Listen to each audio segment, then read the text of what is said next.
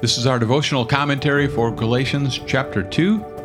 I'm Pastor Doug Corlew. Welcome to the Abide Podcast, where we daily begin with the reading of God's Word. Then, after 14 years, I went up again to Jerusalem with Barnabas, taking Titus along with me.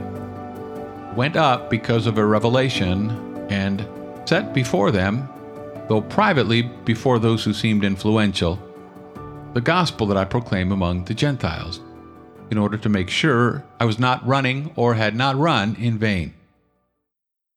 But even Titus, who was with me, was not forced to be circumcised, though he was a Greek.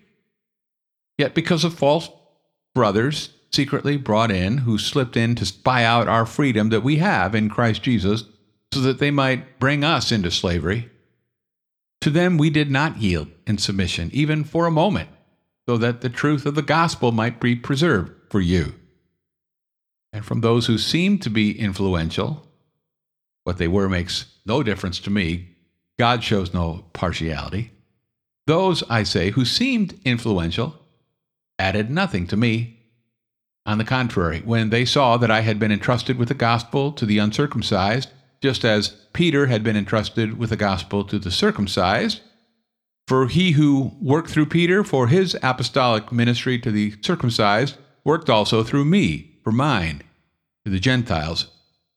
And when James and Cephas and John, who seemed to be pillars, perceived the grace that was given to me, they gave the right hand of fellowship to Barnabas and me, that we should go to the Gentiles and they to the circumcised. Only they asked us to remember the poor, the very thing I was eager to do. But when Cephas came to Antioch, I opposed him to his face because he stood condemned.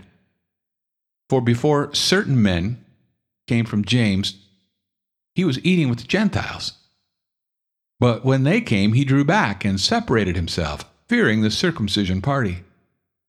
And the rest of the Jews acted hypocritically along with him, so that even Barnabas was led astray by their hypocrisy. But when I saw that their conduct was not in step with the truth of the gospel, I said to Cephas before them all, if you, though a Jew, live like a Gentile and not like a Jew, how can you force the Gentiles to live like Jews? We ourselves are Jews by birth and not Gentile sinners, yet we know that a person is not justified by works of the law, but through faith in Jesus Christ. So we also have believed in Christ Jesus in order to be justified by faith in Christ and not by works of the law, because by works of the law, no one will be justified.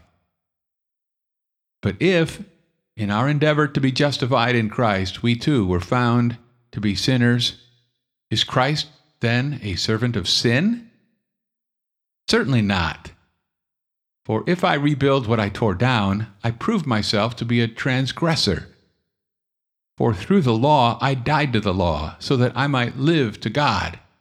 I have been crucified with Christ. It is no longer I who live, but Christ who lives in me. And the life I now live in the flesh, I live by faith in the Son of God who loved me and gave himself for me. I do not nullify the grace of God. For if righteousness were through the law, then Christ died for no purpose.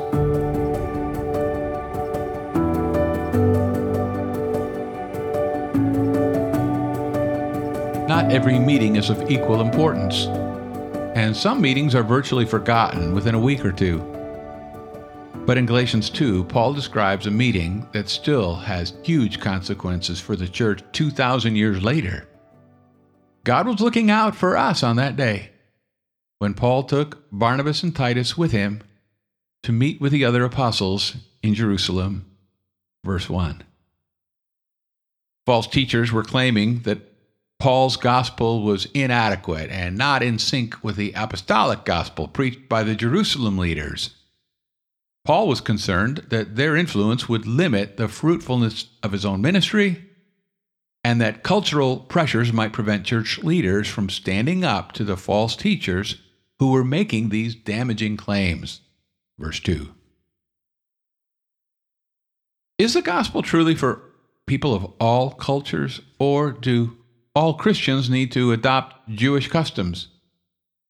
if this meeting went badly, the church could be split, with one group insisting on external behaviors as a requirement for salvation, and the other agreeing with Paul that only internal belief in Christ was necessary. It's a good thing Titus was there, a flesh and blood Gentile Christian. Abstract discussion is one thing, but here was a concrete test case.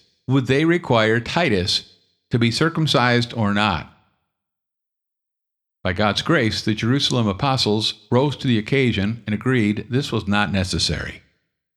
Publicly affirmed that salvation is by faith in Christ alone and not by religious performance or ritual. So, gospel freedom is preserved and Gentile believers are not enslaved. Verses 3 through 5.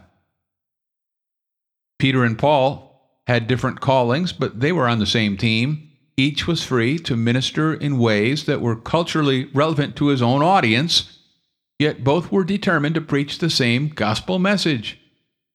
Verses 6 through 10. Then something incredible happened. One apostle boldly opposed the other. Why?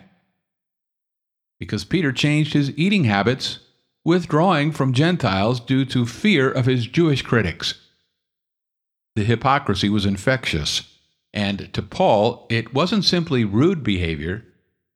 Their conduct was not in step with the truth of the gospel.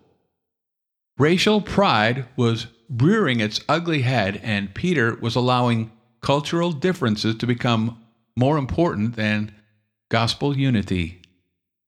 Verse 11 through 14.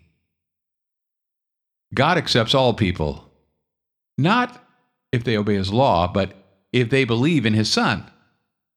No one would qualify for heaven on the basis of law keeping, but the gospel means we are justified through faith in Christ alone. Free from condemnation, we live daily in his love, grateful that we are freely accepted in him. Verses 15 through 21. Thanks for listening to the Abide Podcast. For more information about Summit Church of Alta, go to summitefc.com. And I'll meet you again next time as we abide, living daily in the Word.